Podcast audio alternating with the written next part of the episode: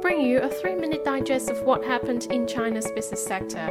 This is China Business Now by 21st Century Business Herald.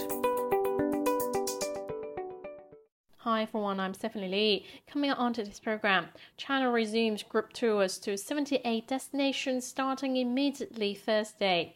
And BYD celebrated the production of its 5 millionth NEV on Wednesday, marking it the first auto automaker in the world to hit this record.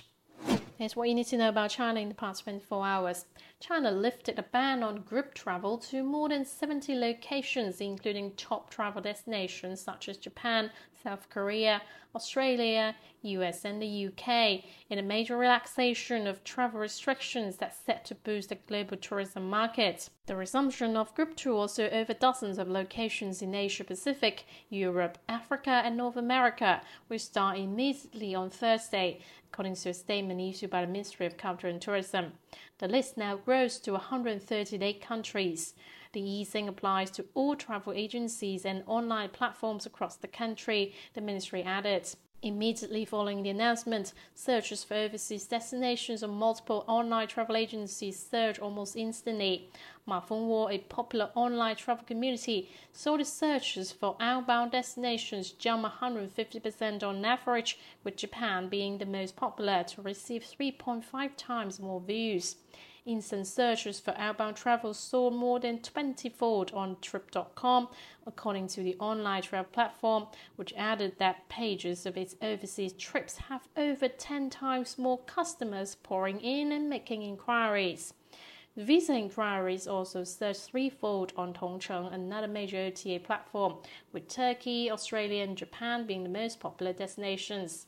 In the first half of 2023, outbound tourism destinations received 40.37 million arrivals from China's mainland, with 94% of the tourists concentrated in touring in Asia. According to data released by the China Tourism Academy on July 30th, regions including the Hong Kong and Macau SARs and the island of Taiwan were among the top destinations for Chinese mainland tourists.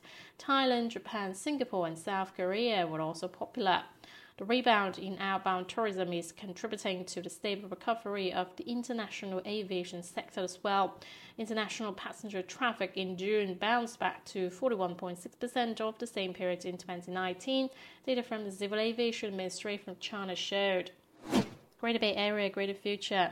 Hainan province is seeking underwriters to prepare for another offshore yuan bond sale in Hong Kong following a 5 billion yuan issuance last year. The Tropical Islands Finance Department issued an open invitation Tuesday for bids from underwriters for the government Hong Kong bond issuance this year, which mainly serves international investors.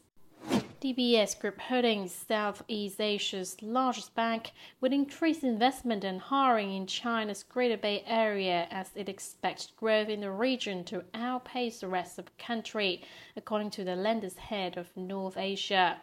There's no reason not to be optimistic about the future and long term prospect of China, Sebastian Paredes, Chief Executive Officer of DBS Bank in Hong Kong, told media on Wednesday.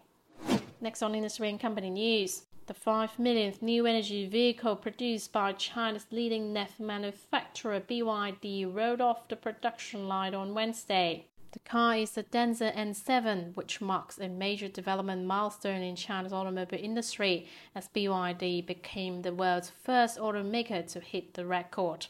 Since it started producing cars, BYD has had to prove that China's automobile makers can do it, said BYD chairman Wang Chuanfu during the company's press conference held on the same day. Youdao on Wednesday released an electronic pen for students that carries a large language model developed by the Chinese edtech company under internet giant NetEase in order to keep up with the pack as an increasing number of educational hardware firms harness the power of artificial intelligence. The X6 Pro, which is selling for 1,399 yuan, contains Youdao's LLM Ziyue that was released last month. The pen comes with a screen and serves as a dictionary, offers knowledge quizzes, and it can help with learning grammar and speaking. Tencent is tightening the management of WeChat mini programs, which allow users to access mobile applications without downloading them to file and comply with new regulations. From September the 1st, Fresh applets on the social media platform will need to complete a filing before launch, the Operations Center of Official Accounts said, citing a notice from the Ministry of Industry and Information Technology.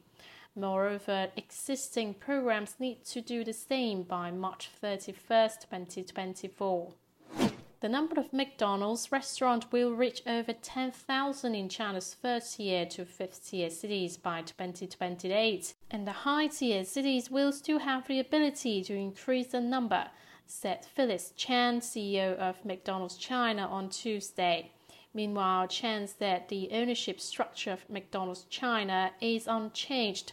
The shareholders, including CITIC Capital, Carlyle Group, and McDonald's, are still optimistic about the Chinese market, adding that it is not introducing new investor capital at present.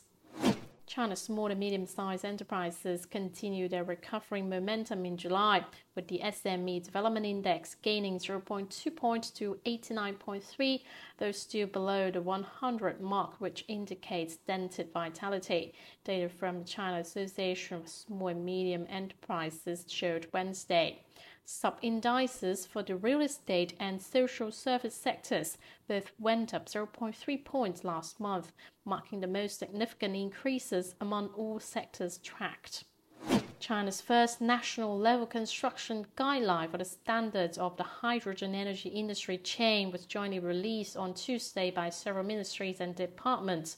The guideline clarifies the key tasks of domestic and international hydrogen energy standardization work in the next three years and deploys two major actions core standard development and international standardization promotion. As shown in the plan, China put in place a relatively complete hydrogen energy industry development system by 2025 and by 2035, the proportion of hydrogen produced from renewable energy in terminal energy consumption will increase significantly. China's mainland listed pharmaceutical companies posted selling expenses, which include marketing cost, distribution cost, and agent fees, one and a half times more than their net profits, media reported Wednesday. Among the 464 drug makers listed on the mainland bourses, 295 have logged higher expenditure on selling expenses than net profits. The 464 firms reported 340.3 billion yuan in selling expenses last year and just 201.9 billion yuan in net profit on 2.4 trillion yuan in revenue, according to statistics from data provider Wind Information. This gives a median ratio of selling expenses to revenue of 19.1, far higher than the ratio of 3.3 for all mainland listed firms. Earnings reports express China Unicom said its interim net profit rose 13.7% to 5.4 billion yuan from a year ago, a double digit growth for the seventh consecutive year. The telecom giants declared an interim dividend of 20.3 fen, up by 23% year on year. Operating revenue during the period grew 8.8% to 191.8 billion yuan from a year earlier with service revenue rising 6.3% to 171 billion yuan. Its industry internet revenue reached 43 billion yuan in the first half, accounting for more than a quarter of service revenue for the first time, it noted. Specifically, China Unicom's cloud unit saw a 36% jump in revenue to 25.5 billion yuan from the previous year and the number of mobile subscribers exceeded 328 million, with a net addition of 5.34 million in the first half, which was a new high during the same period in four years, the company said.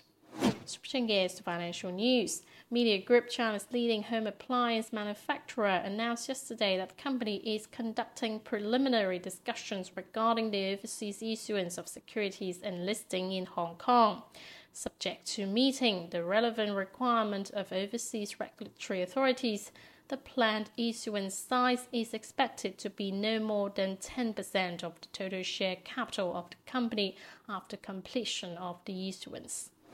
The yuan share on Russia's forex market jumped to a record high in July. The Chinese currency was on one side of 44% of forex transactions on the Russian exchange traded markets last month, up from 39.8% in June, according to a recent report released by the Bank of Russia. And wrapping up real quick look at stock market. Chinese stocks slightly rebounded on Thursday with the benchmark Shanghai Composite adding 0.3%, while the Shenzhen Component inched up 0.1%. Hong Kong's Hang Seng Index ended flat and the Tech Index gained 0.1%. That's it for today. Tune in tomorrow on China Business Now by 21st Century Business Herald. Goodbye.